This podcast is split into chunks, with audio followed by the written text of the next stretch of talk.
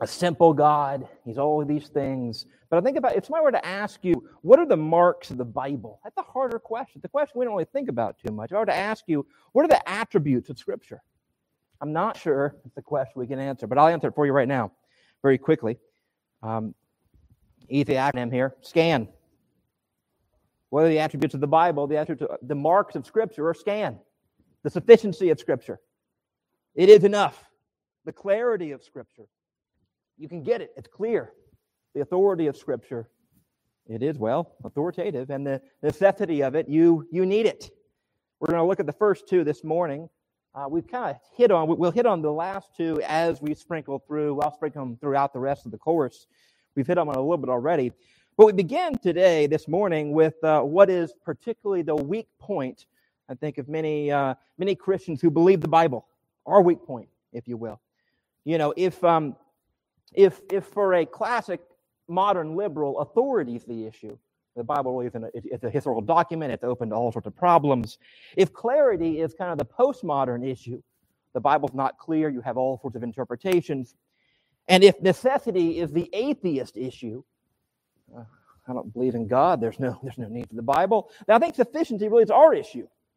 Sufficiency is the one that uh, we kind of forget first. Why do I say that? Well, let me give you the definition of what sufficiency is. Very simply put, the scriptures contain all you need to know for salvation, all you need to know for life. Sufficiency is that the Bible contains everything you need to know for salvation and for godly living. You don't need a new revelation. I think we can say the right things about the Bible. We can say that. We we can, we're pretty good at, at knowing we should be reading the Bible in the modern American church. But the issue for us is that in our difficult times, in our hard lives, and the challenges, when we come up with the rubber and the road and they meet together, we want more. This suddenly is not sufficient. It's not enough. It's not good enough.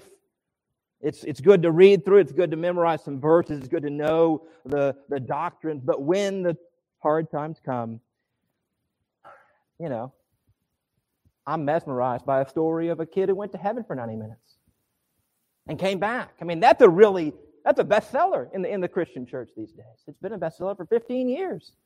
90 Minutes in Heaven and all the sequels, all the ones that are like it. That seems more impressive to me than this right here. Or we're mesmerized by TV shows, you know, that, that claim to give us the real backstory to the disciples. This is the example, you know, the popular TV show right now, The Chosen.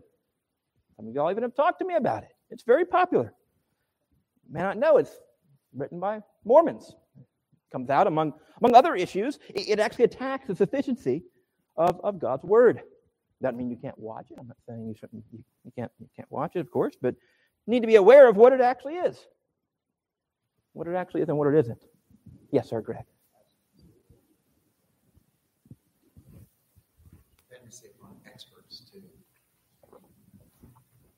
Exactly. We'll get to that more actually in, in the clarity, you know, the clarity section. Is the Bible clear? Do you need a, a priest to interpret it for you, for example? Yeah, so the basic argument here is that with sufficiency, Jesus Christ is the last and full revelation of God, the final and full. Let me give you Hebrews 1 1. We've hit it before. It's just a great text, classic text. Hebrews 1 1. Long ago, at many times, in many ways, God spoke to our fathers by the prophets, but in these last days, he has spoken to us by his Son. These last days, last days, last revelation, and I think a part, a, a, a thing that we don't connect is last redemption. The sufficiency of God is not just that his revelation is the final revelation. We'll, we'll get to the question, for example, that our charismatic brothers and sisters bring up. We'll get to that in a couple of weeks. The question of is there a further revelation, a further blessing of the Holy Spirit that we are to expect? We'll get to that in a couple of weeks. And I think uh, a lot of us are pretty clear on the fact that, yes, Jesus Christ is the final revelation, but we don't always connect it with Jesus Christ as the final act of God's redemption. And these two are interlinked. Revelation and redemption are connected. If we say that revelation's incomplete, then we say implicitly that God's salvation, God's redemptive work is incomplete. Nothing, therefore, the doctrine is nothing can be added to the work of Christ. Nothing can be added to the revelation of that work. As Bavinck puts it, in Christ, God's revelation has been completed. So, quickly, let me give you uh, four applications. Any questions on that? We are running through it. It's donut day. Got to get through a lot of stuff here. Any questions on uh, the doctrine put forth? The one scripture I use to argue for it. We can get. I can give you more if need be, but um, any questions on sufficiency of the doctrine we need to hold to? Let me give you four application points then. First, sufficiency keeps tradition in its right and proper place. We talk a lot today about diversity. There's a lot in the air about diversity, and there's one diversity we forget the dead. We forget the dead. We are, have a privilege today because we're living and breathing. You're alive. Other people don't, don't have the privilege of being alive right now. It is true that we neglect in many ways the great teachers who've come before us, but no secondary catechism or creed should be allowed to take us away from the Bible. That's one reason why we look to our confessions and creeds, because we think they, they help us understand the Bible more. Tradition has a supportive role in a confirming place. We'll get to that in more detail in the weeks to come. Sufficiency says that it's enough. The Bible is enough for you. The Bible's enough for you. Second point we don't add to or subtract from the Word of God. You know, you have to remember that when you open the Bible, you're reading a book that is a covenantal book. It's a book that's a covenantal document. And that means in every covenant back in the day, like in here, there's always a curse. There's always a curse added towards the very end that says, look, if you if you add in a new clause, you're going to be cursed. Just like we do today. I mean, you know, when, when the U.S. signs a treaty with Russia or China or somebody, it's a formal document. You can't let the Chinese go in there and just add in a secret clause. You can't let the U.S., you can't let us go in there and add a clause a, a month afterwards and say, you know, oh, sorry, we lied. No, no, no. Same thing with the Bible. In Deuteronomy 4, verse 2, the Israelites were warned against adding anything to the law of Moses. But supremely, uh, Revelation 22, 18 and 19, very famous. One of the proofs that this is a covenantal book. The very end of it, we have a warning not to add, not to take away, subtract from God's word. I warn everyone who hears the words of the prophecy of this book. If anyone adds to them, God will add to him the plague described in this book. If anyone takes away from the words of the book of this prophecy, God will take away his share in the tree of life and in the holy city, which are described in this book. And a lot of folks may say, well, that's just Revelation. It's at the end of the whole canon. Eh, therefore, by, uh, by implication, it's the whole Bible that we are not to take away uh, or add anything. We're not to add anything to make it more in line with our assumptions. We're not to take away the hard edges of Scripture. It is sufficient, it is enough. Uh, third application the word is supposed to be relevant. You can expect that when you open up the Bible, it's not going to be irrelevant. It's going to be all you need. 2 Peter 1 3, all you need for life and for godliness. Enough to make us wise for salvation. I think this is the real question. This is why we don't, this is why sufficiency is our particular bugaboo, because we don't, when it comes down to it, we believe the kid who went to heaven over what the Bible says about heaven. When it comes down to it, we watch the, the, the chosen because we want the real details about the disciples or about Peter and Paul or about Jesus, and we don't want to go here. We want more information. We want to know what did they eat? What did they do? What, what, what conversations did they have? The word is relevant. It doesn't mean that God does not tell us everything we want to know about everything. But he does tell us everything we need to know about what matters most. It's not exhaustive, but when it speaks, it's true. You can know how to turn from your sin. You know how to find a Savior. You can know how to make good decisions in life. You can know how to please God. And finally, I think most supremely, sufficiency helps you understand that you can open your Bible and you can hear God's voice. And this, again, is a besetting sin of the American church, uh, of myself, of, of, of so many. We, we plan, right? We, we strategize, we, we cast vision, we dream, we seek to kind of mutually discern. But so often we fail to open our Bibles. So often we fail to open the Word of God. God's Word's right here. It's more than enough for the people of God. Um, so the question, I think, for us is are we going to bother to open it? We're going to bother to listen to God's voice. Not that we can't, you know, plan, not that we can't dream, not that we can't even in some proper way cast vision. Uh, but is that the first thing we do, or is that what we do after we come to the Word? So that's 10 minutes, I suppose, on uh, sufficiency. I don't know if that's enough or too little, but that's what, uh, what I have for us. Questions on sufficiency as an attribute of the Bible. Hopefully, you see the need for it. Comments? Pushback? All right. Moving on then to clarity.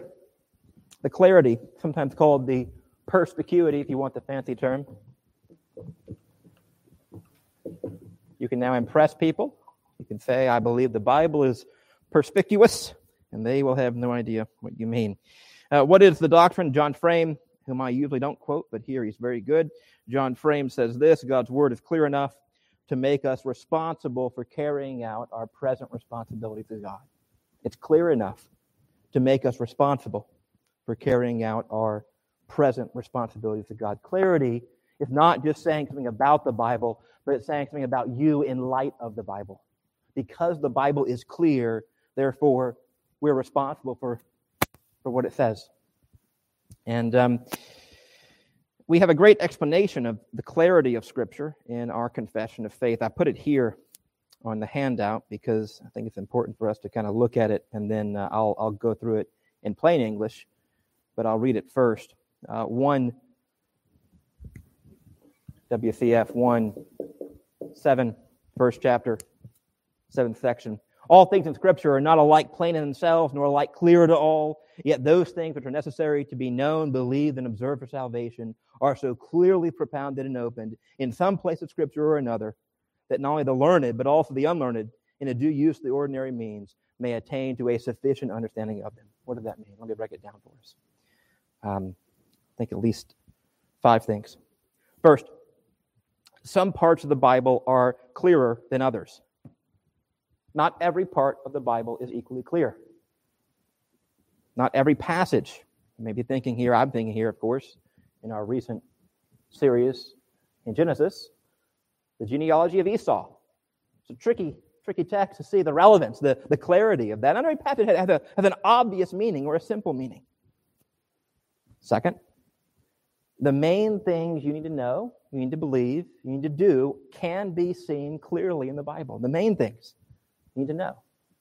The main things need to believe. The main things need to do can be seen in Scripture. Third, the most essential doctrines are all made clear somewhere in Scripture. The essential text, beliefs, are made clear. Uh, fourth, what is necessary for our salvation can be understood. This gets to Greg's point, even by the uneducated. Key qualifier provided that they make use of the ordinary means of study and learning the ordinary means of Bible study. Don't expect, you know, if, you, if you're uh, not educated, don't expect that you'll kind of magically understand the Bible. That's not the promise that God gives. He gives it in human language for a reason. We're supposed to study it and look to it. But you can understand it.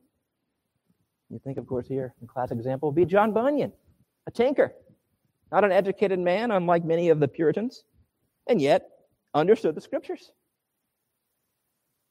And then lastly, um, the most important points in the Bible may not be understood perfectly, but can be understood sufficiently.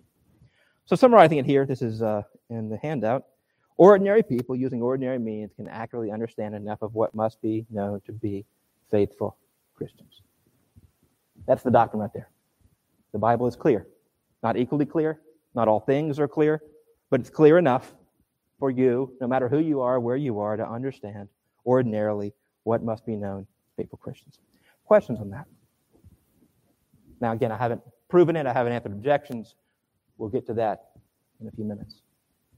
Any questions on the doctrine itself? Can I make it more clear? the joke.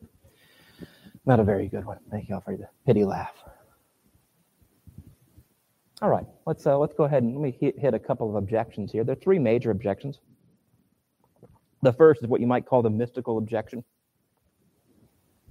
You know, I heard, I heard this all the time uh, when I was at Fuller Seminary, and uh, during my time in the emergent church, which didn't really amount to much, it seems like, but uh, God is so transcendent. He, he's so transcendent, he can't be known with words. You can't put God in a box. Have you heard that?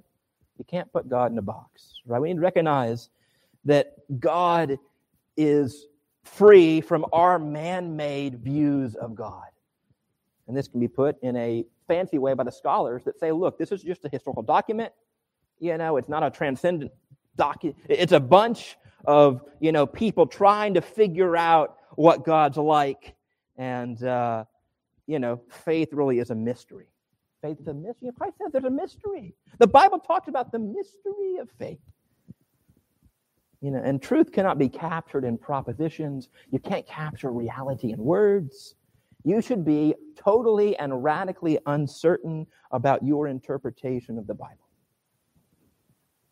This is, this is the, uh, the argument because God's so big, he can't be talked about in words. That's the mystical objection. And I'll answer these as we, as we kind of, after we go through them. Second, the Roman Catholic objection. The Roman Catholic objection is the Bible is not sufficiently clear in everything. Parts are clear, maybe, uh, but it's incomplete. It needs to be supplemented, it needs to be uh, helped and explained and augmented by tradition. If you read the Bible on your own, you're going to make mistakes. I mean, look at those Protestants. They have wacky people out there. They have people that hold snakes, you know, up in the mountains in Tennessee. That's weird and that's wrong. That's what happens when you just let anybody on their own read the Bible. You need somebody to be authoritative. You need to give an expert binding interpretation in the Roman Catholic Church. That's the magisterium. In other words, the Pope and those bishops in communion with him. Um, so the Bible is not clear in all its parts. Third, the pluralist objection. You've heard this one, I'm sure. You claim your Bible is so clear, Christian. Riddle me this. Why are there 30,000 different denominations? If the Bible is so clear, why can't you Christians agree on what it means? This is often used by the Roman Catholics, actually, to argue against Protestants as well. And moreover, you claim to know what the Bible means, but how, how can you say that when it's been used to justify slavery or the Crusades, violence in the name of God? And then, of course, similar to the mystical objection, can any of us really know if an interpretation is right or wrong? I think these are three common, seemingly pretty powerful objections to uh, the clarity of Scripture. Let's, uh, in answering them, let me just kind of begin by looking at what the Bible says. Anything else you want to talk about with those objections? Are there any objections that you have that I didn't mention? You, you maybe you don't have, but you know of. I didn't mention. Anything you've heard that doesn't fall into one of those three categories. Okay, let me ask you to turn to Deuteronomy, somebody at least, not all of us, Deuteronomy 30. If somebody could read Deuteronomy 30, verse 11 through verse 14, that would be great.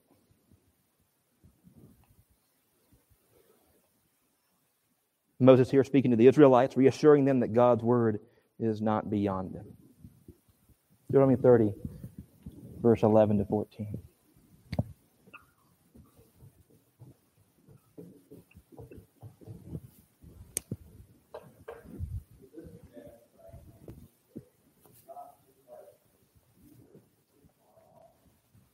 It is not in heaven that you should say, Who will ascend to heaven for us and bring it to us, that we may hear it and do it.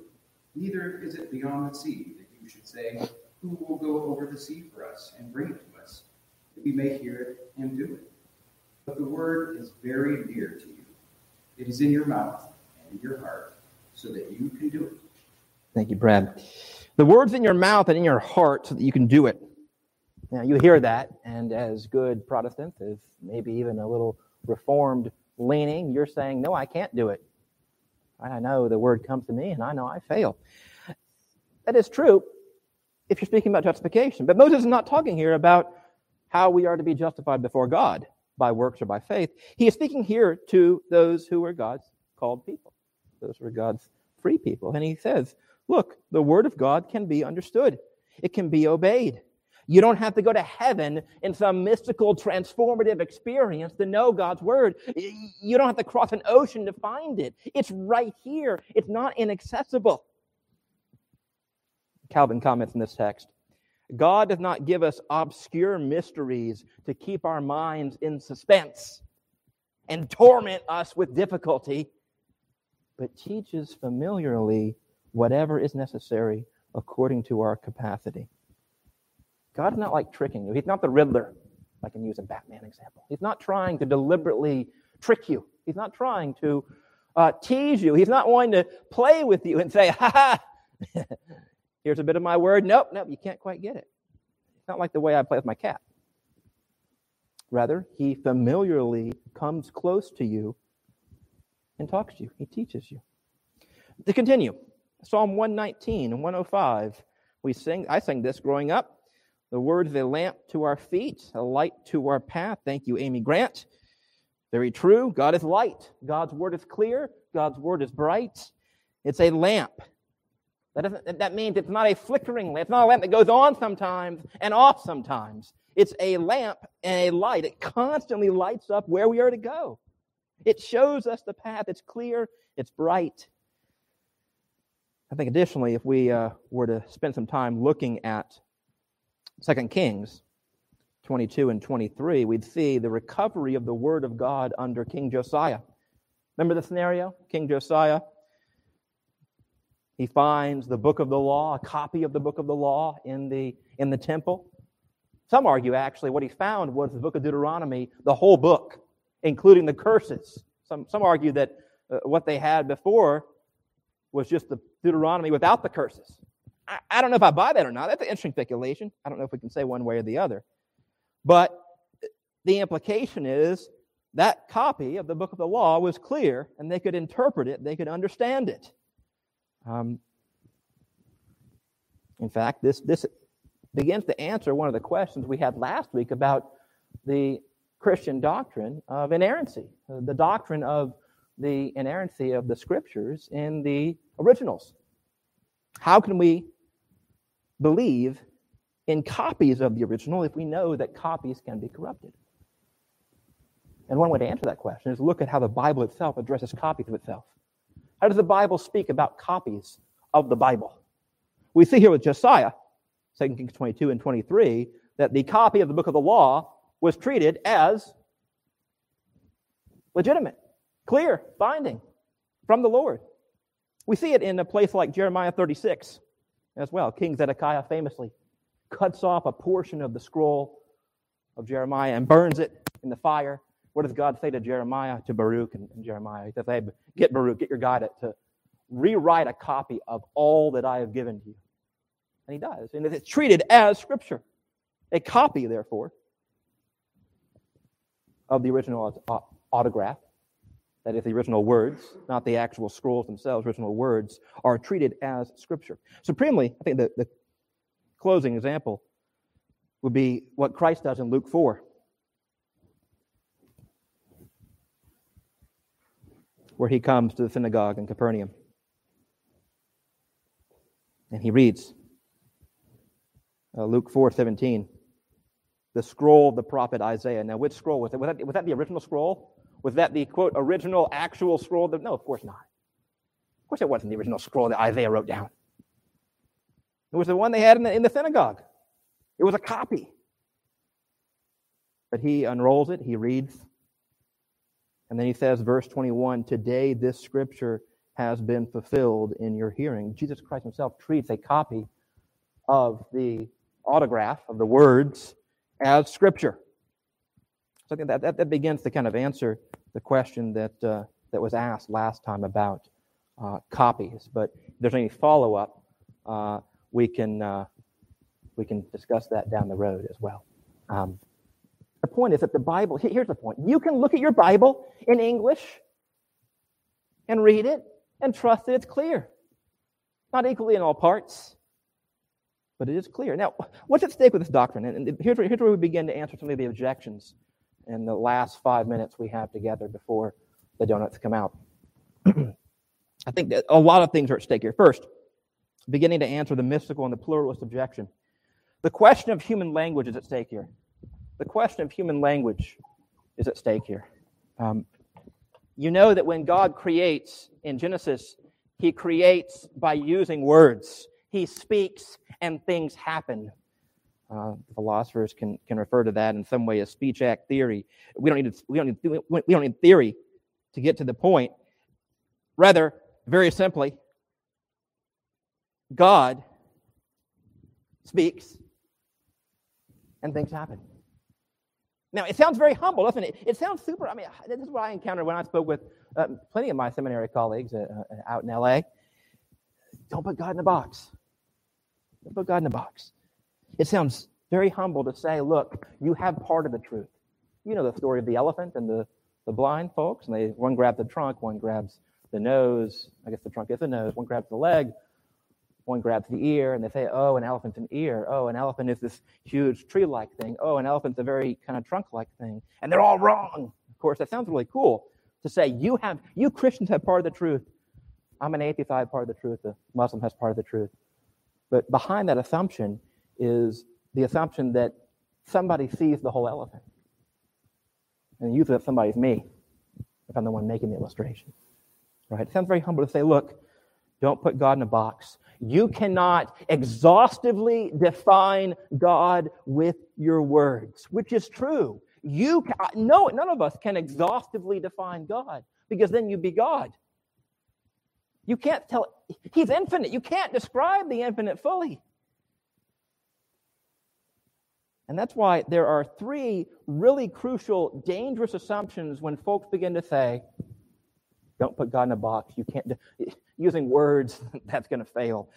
Three dangerous assumptions in that statement. First, if God cannot be talked about exhaustively, we can't say anything truthful about him. The assumption is I have to know everything about a subject to say anything truthful about it. And that's not true in your real life. Look, I don't know a lot about how to fix a car, but I can, you know, change the oil and change the tires.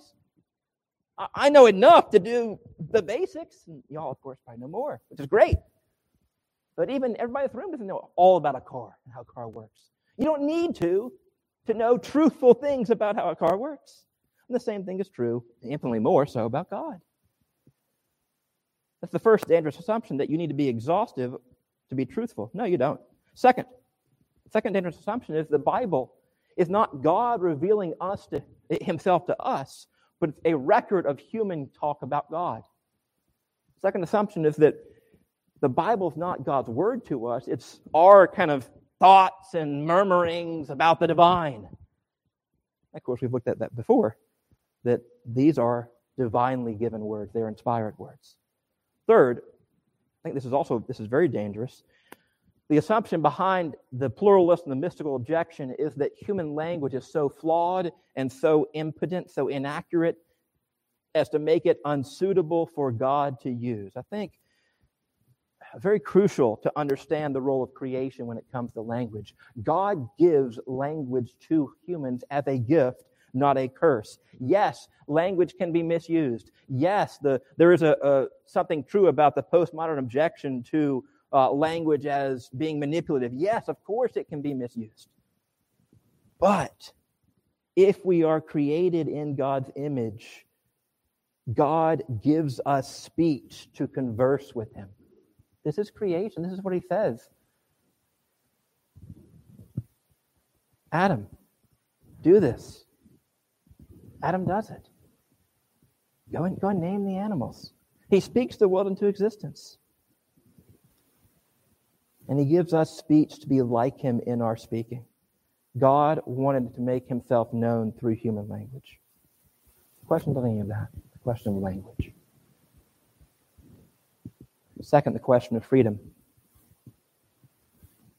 The Protestant doctrine of clarity is one of the major reasons we have religious liberty in the West. The Protestant view of the clarity of the Bible is one of the key reasons that we believe historically in religious liberty. If because if the Bible is clear, then everybody has a responsibility to read it and understand it. If the Bible's not clear, you need the prayer of Jabez. The Bible's not clear, you need the chosen. The Bible's not clear, you need an expert, you need a priest, or you need a secret mystical prayer. And therefore, we would argue that Jesus Christ, speaking in the Word, is the Lord of the conscience.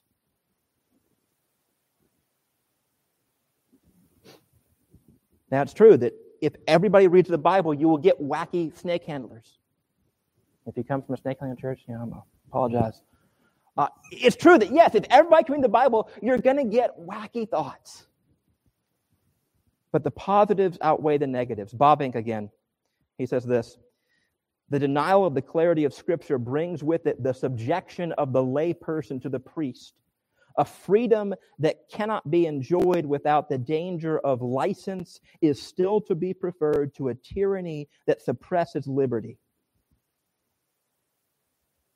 We don't want a tyranny that suppresses the liberty of your ability and my ability to read the Word of God. Hmm. I have 40 seconds. Let me hit very briefly in that time uh, that this doctrine also protects God. It allows God to speak and be clear. Don't gag God. Don't gag God. In all of our discussions about um, who can speak these days and hearing a voice and letting my voice be spoken, we often don't let God speak. This is God's speech. Let him talk. Let him have a right to speak. And as he has a right to speak, we realize that he is not just a God for the smarty pants or for the rich. He's not just a God for the influential. He's a God for all. William Tyndale, when he died, you may know William Tyndale said part of his work of translating the Bible was that a plowman could read. He wanted the plowman, he wanted the, the ordinary Joe to be able to read the Bible. His last words when he was dying were, Open the eyes of the King of England. Open the eyes of the King to this word. Open the eyes of the clarity. So we, we, that's our prayer. Open our eyes, see marvelous things out of your word. Let me go ahead and close this in prayer. If you have any questions, I suppose uh, we can chat about it over donuts. And um, let me let me pray for us. Lord, we thank you for a word that is enough, that is sufficient, not just useful for a time, it's enough for our lives. Thank you as well, Lord, that you give us a word that's clear, that we can understand. Help us to use the ordinary means certainly of study and learning, but the ordinary means of prayer, the ordinary, ordinary means of your grace that you give to us in the Word. I pray you would encourage us and strengthen us as we enjoy fellowship as we come to worship you this morning. I pray this in Christ's name. Amen.